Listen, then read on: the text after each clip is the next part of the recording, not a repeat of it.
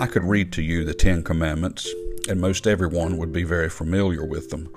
Some of you would be able to recite each and every one of them. And those are good things.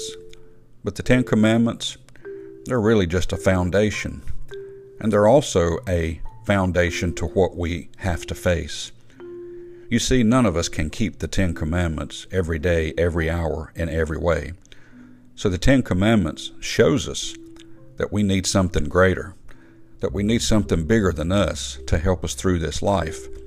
We need someone that could and someone that would. So, in a sense, the Ten Commandments point us to the need for a Savior. That's a good thing. When we are teaching our children, what are we truly teaching them? Are we teaching them a regiment of do's and don'ts? Or are we teaching them really how to be a good person? Yes, goodness is a good thing. Living a good life is a good thing. But we also must show them that our goodness, it's not quite enough.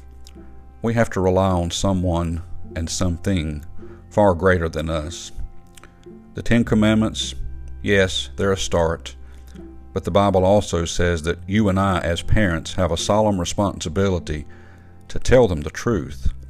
That their goodness, although good, is short of what needs to take place. A faith and trust in Christ is what's needed. The next time you're out and about, watch children.